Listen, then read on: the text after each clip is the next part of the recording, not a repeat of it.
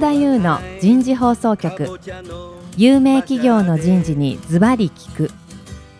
年間約500社を訪問し続けている人事のスペシャリストでありシンガーソングライターとしても活躍する楠田優が有名企業の人事を招いて企業が抱える課題や実際の事例を紹介しながら解決策を模索していきます。この番組は株式会社マネジメントサービスセンター。日本オラクル株式会社。ビジネスコーチ株式会社。株式会社ワークスジャパンの提供でお送りいたします。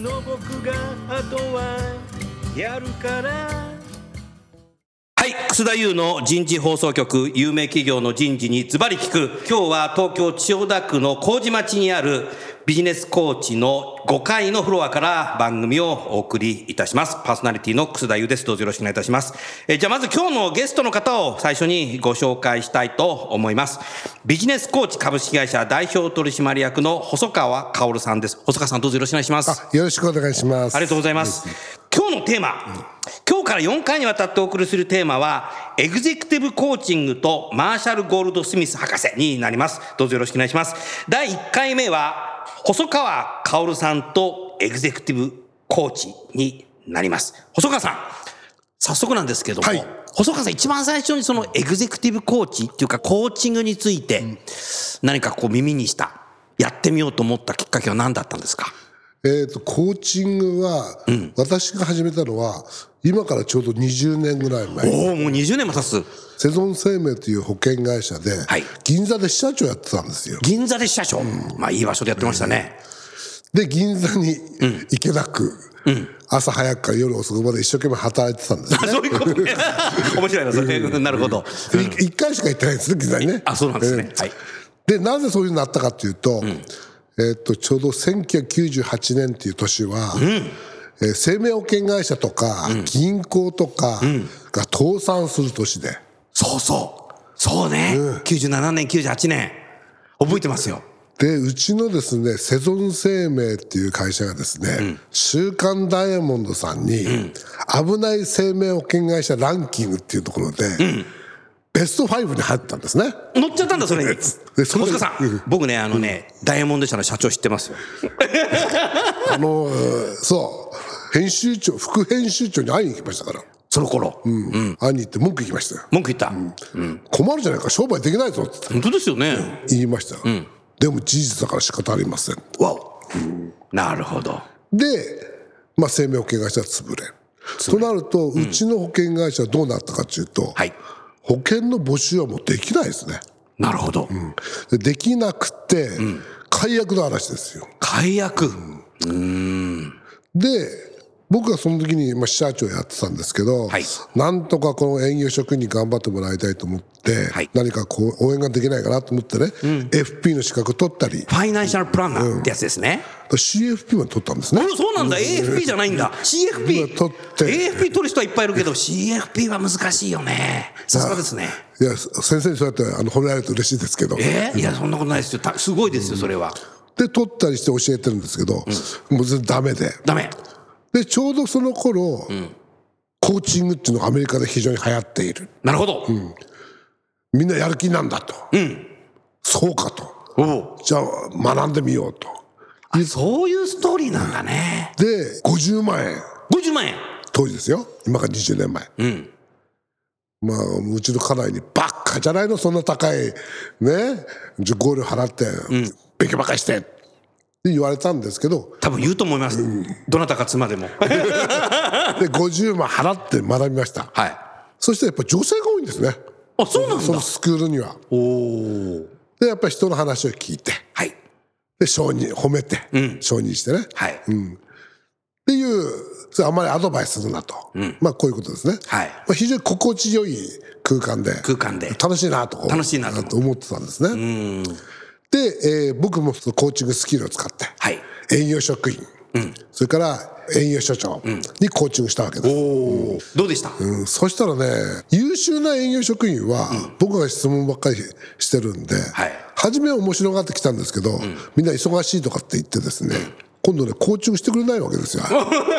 クライアントだただ成績の悪い人はすごく毎週来たんですね。おそうだったんだ。で細川さん、細川さんのコーチング素晴らしい、で成績悪いんですよ、成績も全然上がんなくて、で6ヶ月続けました私。わ。毎週1回。うわ。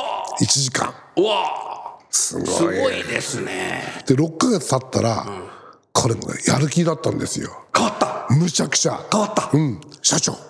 私決断しました。決断。そうか。お前やる気になってくれたか俺のコーチングも大したもんだと と自画自賛した途端なるほど。うん。退職を決意しました。あそういうことだったの？だからね、僕はね6ヶ月俺の時間返せよと思いましたね、だからこれは、要するにただ人の話を聞いて、はい。で承認してね、質問してと。質問して。だけじゃダメだなと。だけじゃダメ、だからやっぱり成果にビジネスにおいては、成果の上げるような、やっぱりフィードバックも必要。フィードバックも必要、それから提案も必要。提案も必要、それから答えを持ってない人いるので、うんだからやっぱりきちっとした指示。指示。だから質問書にフィードバックそういう指示とか、そういうのをやっぱりこうきちっとこう的確に的確に。スキルを使いながらやっていって、彼のパフォーマンスを上げると。パフォーマンスを上げるのが役割、いうようなコーチングが必要じゃないかなって私はそこで決断しました。うんということで、まあ、コーチングもかなり答えはクライアントにあるというだけじゃなくて、答えがないクライアントもいるのでそういう場合は的確に指示指示ね。提案というふうにしていって、パフォーマンスを上げるというようなことはそこで学びましたね、うん。それがコーチングの出会いです。なるほど、なるほど、それでお辞めになって。それでまあコーチングを使いながら、えっと、みんなでこう考えさせるグループコーチングとかね、はい。そういう手法を使った非常にね、私が作ったそのコーチングをベースにしたはい。営業組織、はい。すごい成績良かったんですよ。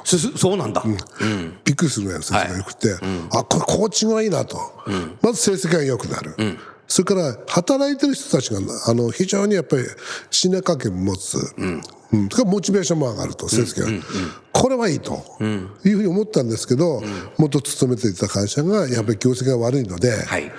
残念ながら外資に吸収合併してしまったと。なるほど、まあ、それを機に、はい。私はこれコーチングっていうのは素晴らしいなと、うん。いうことでコーチとして2002年独立しまして、2002年に独立した。転職経験はないんですおおそうだったんだ。ですから、えーサラリーマン即、えー社長。やっぱし まあ個人事業主です。個人事業主です、うん、でも素晴らしいですね、なるほどね、そういうキャリアの中で、細川さん自身はコーチをつけたことあるんですか？でコーチはですね、僕はたくさんのあのアドバイザーっていう形ではい。コーチングしてもらってます、アドバイザーということで、だから自分の至らないところをサポートしてくれる、細川さんの至らないところってどういうことですか？いや僕はやはりもともと営業出身ということで、やっぱ攻撃力がすごいんですね営業力がね。攻撃力、攻め、ただマネジメント能力については、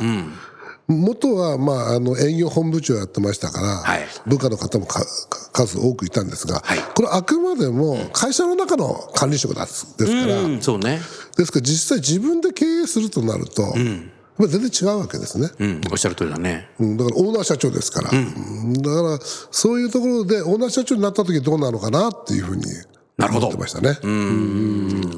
なるほど。ですからあの個人事業主でやってたのは 2, 2年ぐらいやってたんですが、はい。ビジネスコーチを立ち上げる、人も雇うという時には、まあ、数々のコーチの中でも、元のうん会社のはい。社長、あ、元の会社の社長に、うん。まあ、その社長は1年しかそのセゾン生命の社長ではなかったんですが、まあ、1年間すごい厳しそうだなと、すんごい人格者ではい。上品な物言いなんですけど、はい。フィードバックがすごいんですね。フィードバックがすごい。あこの人怖い人だなと思ってました、でその人がちょうど社長も辞められたってことなんで、えー私はその人のとこ行って、ぜひうちで顧問になってくださいとなるほど。頼んだわけです。なるほど。それで快く受けていただきまして。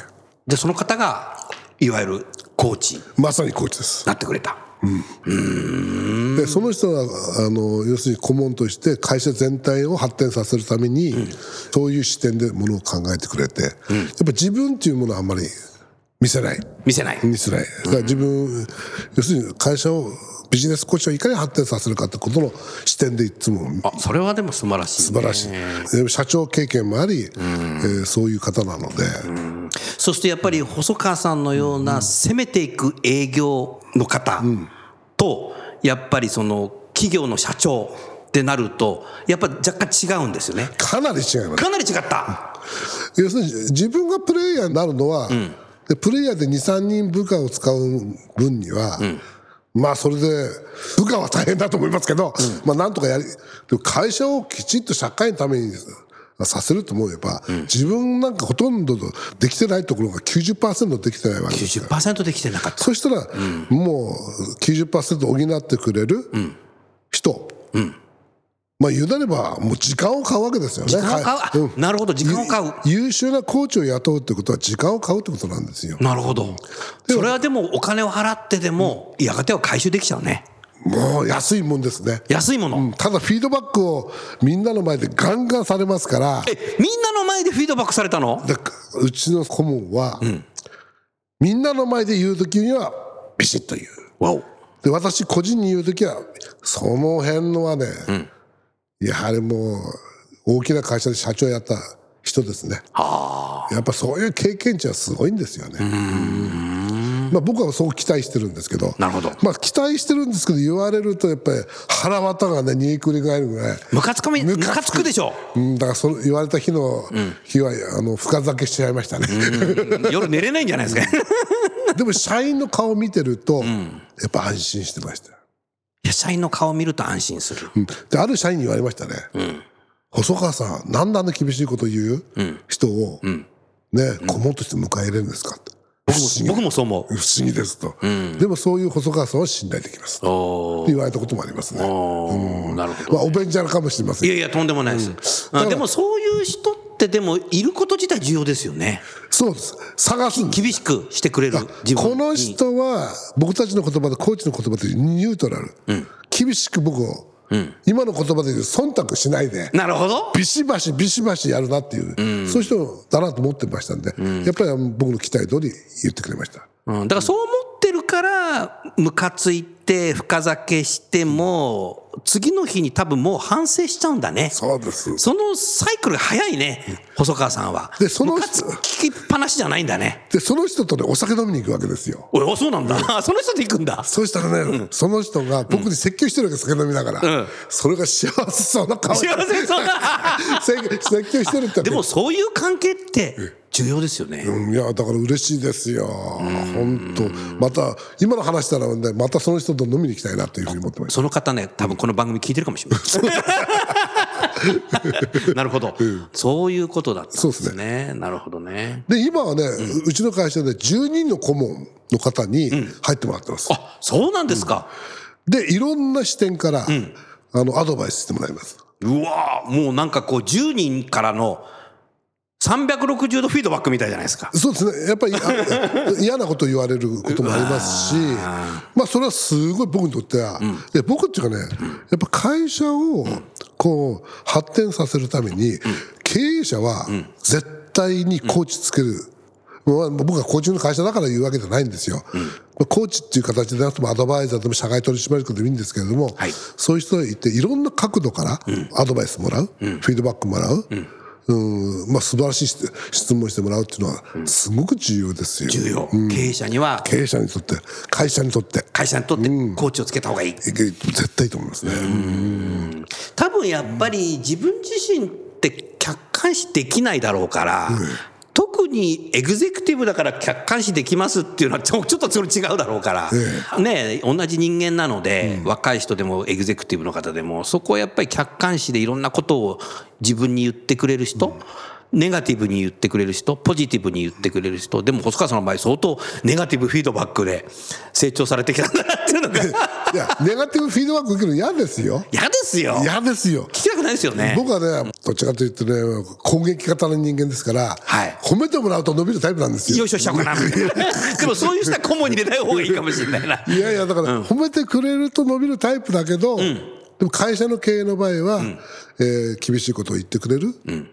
それでね、厳しいことを言ってくれるんだけれども、愛情があって。ああ、そ、そこが、あれだね、ニュアンス的に重要ですよねそれ。からやっぱり、社長ですから、はい一応 TP をわきまえてくれて、まあ質問、アドバイス。アドバイスそれからやっぱりね、まあ社長としてやっぱり辛い時もあるじゃないですか。はい。でなんとか乗り越えた時もあるじゃないですか。はいそういうのがじっくり聞いてくれてね。おー社長になるとね、褒められませんので。社長は褒められない。褒められない、褒められないんで、褒めてもらえる、だから僕はエグゼクティブコーチもうんやらせていただいてますけど、僕が社長として、はい。やっぱいろんな顧問とかいろんなアドバイスが言って、あそうか。こういう人がいたらいいなというふうに思ったので、コーチ。え僕自身もそういうエグゼクティブコーチをやろうと。なるほど。うん、やろうと思っていて、そういうふうにやってるんですね、実際はね。なるほど今ちょっと経営の方がね、方がメインになりましたんで、はい。実際エグゼクティブコーチやるケースは少なく、ほとんどないですけれども、はい。そう思ってます。そしてずっとこう経営をしてくる中で、そのエグゼクティブコーチングっていう言葉が日本にもかなり僕は普及してきたかなというふうに思ってるんですね。だから番組聞いてる方で多分初めて聞く人事の方もいらっしゃるかもしれませんけども、実際最近でエグゼクティブコーチをつける社長っていうのはどういうルートでエグゼクティブコーチについて知ってつけようとする方が多いんだろう？例えば人、社長自らやりたいって言ってくるのか、人事から何かこう上がってきてやってみようかなと思う人が多いのか、知っているエグゼクティブがつけてるからお俺もつけた方がいいかなとか、なんかどんなの多いんでしょうかね、最近は。社長自ら、はいえっ、と、コーチをつけるって方もいらっしゃいます、当然。そういう方もいらっしゃる。いらっしゃいますあ、もうそうなんだね。立派な方です。立派ですよね。そういう方は立派です。それはだって細川さんもそうじゃん自分でつけようと思った。立派ですよ。いや、僕は 欠点の多い男ですからね。いやいやとんでもないうんだから、あの、そういう人もかなり出てきて。出てきてる。で、そういう会社の社長さんの会社ははい、業績いいです。業績がいい。いいですね。うんそれはさ、でも考えてみたら、もうすぐ東京オリンピックがあるけども、もう世界中から来るアスリートって、全員コーチついてるじゃない。もちろんですね。スポーツのアスリートってみんなコーチついてるので、そういうやっぱりね、ビジネスの世界でもエグゼクティブにコーチをつけるっていうのが、多分当たり前になってきたんだろうね。そうですね。まあ、あの、ご自身でコーチをつけるっていうケースも増えてきてるし、はい取締役、それから執行役員、このクラスにいっぺんに30人とか40人とかね、そういう会社さんも増えてきてます。全員つけちゃうっていう？全員つけちゃう。役員に？役員に。なるほど。まあ、執行役員に。執行役員に。あ、社長だけじゃないんですね、もう。で、あの、非常にその IT 系で進んでる会社は、今度やっぱり管理職にも、おあの、研修とコーチつけていく。つけていくす。ごい人数ですよね。すごい人数ですよね。そうすることによって職場が働きやすくなる、生産性が高まる。なるほど。で部下のモチベーションが上がる、まあ、離職率が、ね、低下するとか。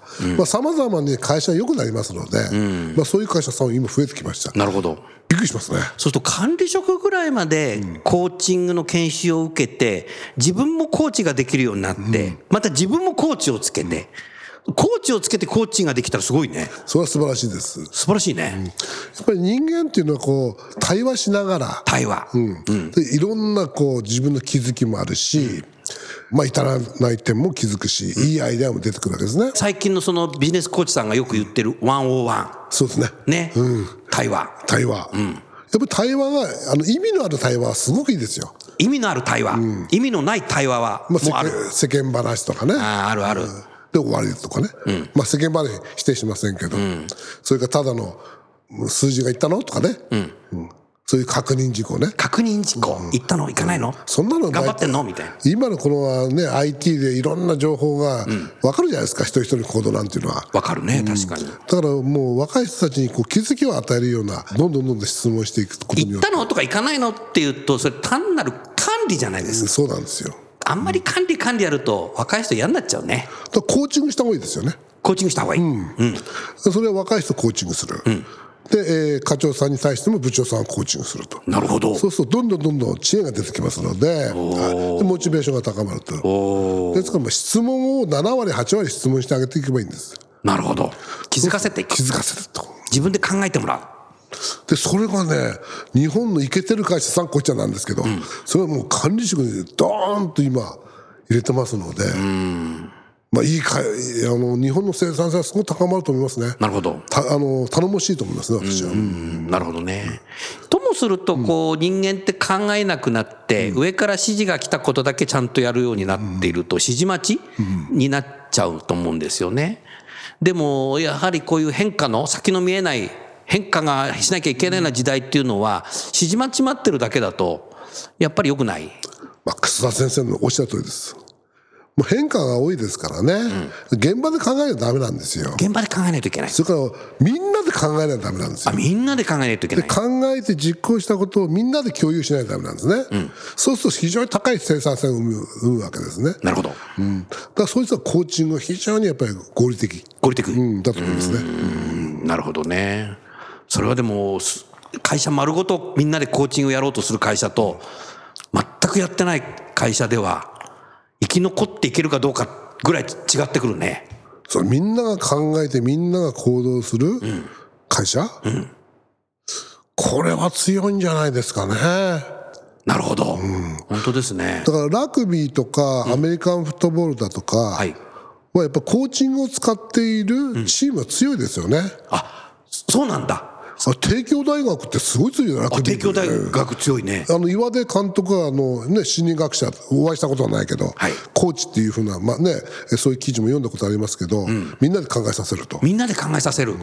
そういう監督、コーチっていうのはなんかこう、命令でやるような感じだけど、そうじゃないんだ。考ラグビーえさせるんだ。ラグビーってあのスタンドにいますからね監督ねあ、そうか。できないね。野球と違うんだ。確かにそうだね。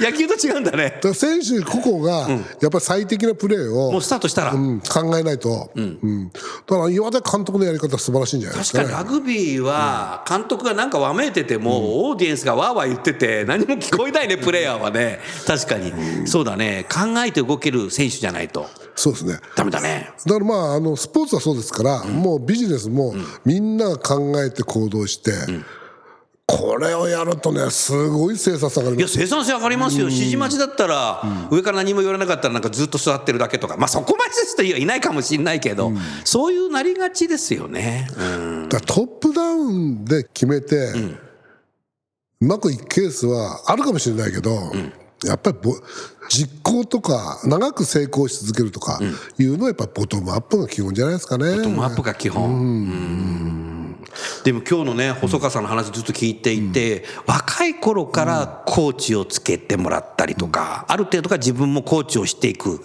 そういう人がやがて社長になった時すごい社長ができそうですねそれ、日本人は自分が頑張ると。日本人は自分が頑張る。なんですだから人に迷惑かけるんだと、よく言うじゃないですか。よく言うねそれ。僕はねおかしいと思うんですね。みんな聞きゃいいんですよ。優秀な人に。あ優秀な人にね、それから、えー、と優秀な人とチーム組めばいいんですよ。パートナーシップ組めばいいんですよ。なるほど。そうすると大きな成果が上がるじゃないですか。確かに。自分一人で考えていってやっても、うまくいくこともあるけど、でより大きな成果を出そうと思うと、多くの優秀なできる人とチームつ作った方がはるかにいいわけで、だから自分だけでなくてパートナーシップでやっぱりやっていく、一つの仕事を大きく、うん。していく、だからそういうふうになればいいと思います、なればいいね、それはね多分ね細川さん人事的な歴史から言うと、90年代から個人成果主義が入ってきたので、ねみんなで考えるっていうよりも自分で考える世界がね多分出来上がってきちゃったかもしれない、それはだから良くないね。よくないです。良くないね。だ会社同士も今パいろんなところでパートナーシップ組んでるじゃないですか。確かにパートナーシップ組むね、オープンイノベーションだとか。自分のところでお客さんに満足する商品を完璧に作るってことはありえないわけで、確かに。で Google だって、アップルだって、ね、みんなパートナーシップで会社を大きく伸ばしてるわけですから。確かに、ファブレスでやってるしビジネスパーソンも会社も、会社もうん。やっぱりパートナーシップで対話しながらいい商品を作っていったりやっていったのが僕はいいと思いますね、そうするとねやっぱりコーチングの文化お互いに信頼する、信頼するために質問する、話を聞く、ねえーアドバイスも受ける、うん。まあ、お互いフィードバックもすると。なるほど。そういうような1対1ワンオンワンから、それからまあ言うなれば1対多、1対多、それから他対他。ね。なるほど。うん。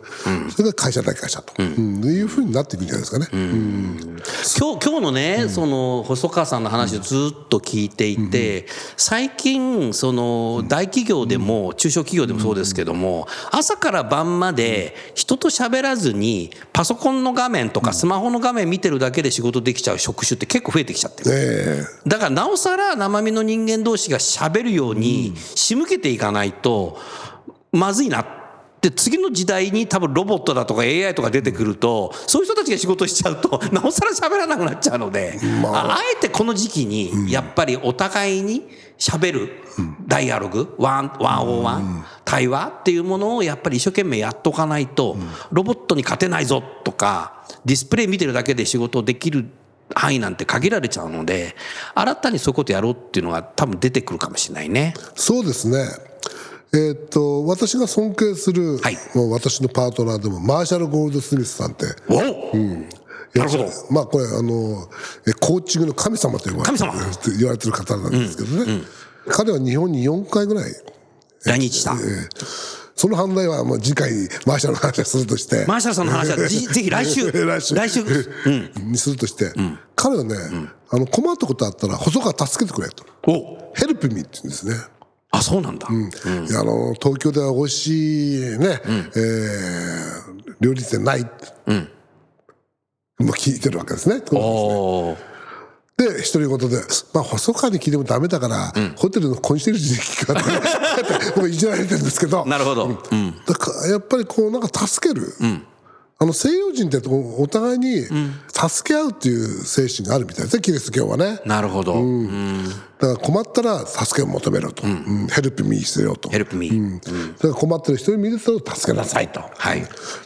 からね、お互いに困ってたら助け合うのはすごく重要だと思いますよ。なるほど。うん、いいですね。なるほどな。うん実際、ビジネスコーチさんのクライアント様で、例えば CEO、社長さんにこうコーチをつけると、社長はやっぱ変わってきますか？変わりますね。変わる。何かその辺のエピソードを最後に一つ。社長さんは24時間仕事のことを考えてるわけですね。なるほど。社長はサブロック協定ないからな。うん、なるほど。で、24時間考えていて、一回成果を上げようとしている。と思ってるんだけど、やっぱり人間は頭が一つしかないので、あ、確かに。で、ね、いろんな人があるといろんな人のこの、ね、頭が脳が、ねアイデアが違う、まあやっぱり人しかだから一面しか見えない時に、はい。やっぱりコーチがいろんな質問をすることによって、あそうだと。なるほど。ーこれは自分がこう考えてるより、まあ、例えばね他の役員にコーチングを受けさせて他の役員のマネジメント能力を高めようとかね、まあ、そういうふうにパッと気づかれるわけですね。そうすると他の役員で今度は役員じゃなくて部長クラスにもやると。なるほど。それ非常に業績が上がった会社もありますね。うんこれはもう本当に素晴らしく上がってる会社です。し社長自らがコーチングを受けられてる。なるほど。でですから、コーチングを受けた人が自分だけじゃなくて、社内の他の人にも受けてほしいってなるのがコーチングの良さなんだろうね。そうですね。冒頭話したようにやっぱ社長っていうのは会社を良くしたいと思ってるわけですから。確かに。うん、ですからあこれはいいと思えば、他の役員にも受けさせると、なるほど。わかりました。いうことですね。はい、はい、じゃあ細川さんちょうど時間になりましたので、今日はこのぐらいで終わりたいと思います。来週。来週はあの先ほどお名前が出たマーシャル・ゴールド・スミス博士の話をぜひお聞かせいただきたいなというたっぷり話をさせて。たっぷり30分お願いいたします。たっぷり30分はい。今日はどうもありがとうございました。ありがとうございました。英語ができないから今日のお話はいかがでしたか？楠田優の輝け飛び出せグローバル人材とともにエンディングといたします。この番組は日本最大級の人事ポータルサイト HR プロのウェブサイトからもお聞きいただくことができます。HR プロでは人事領域に役立つさまざまな情報を提供しています。ご興味がある方はウェブサイトをご覧ください。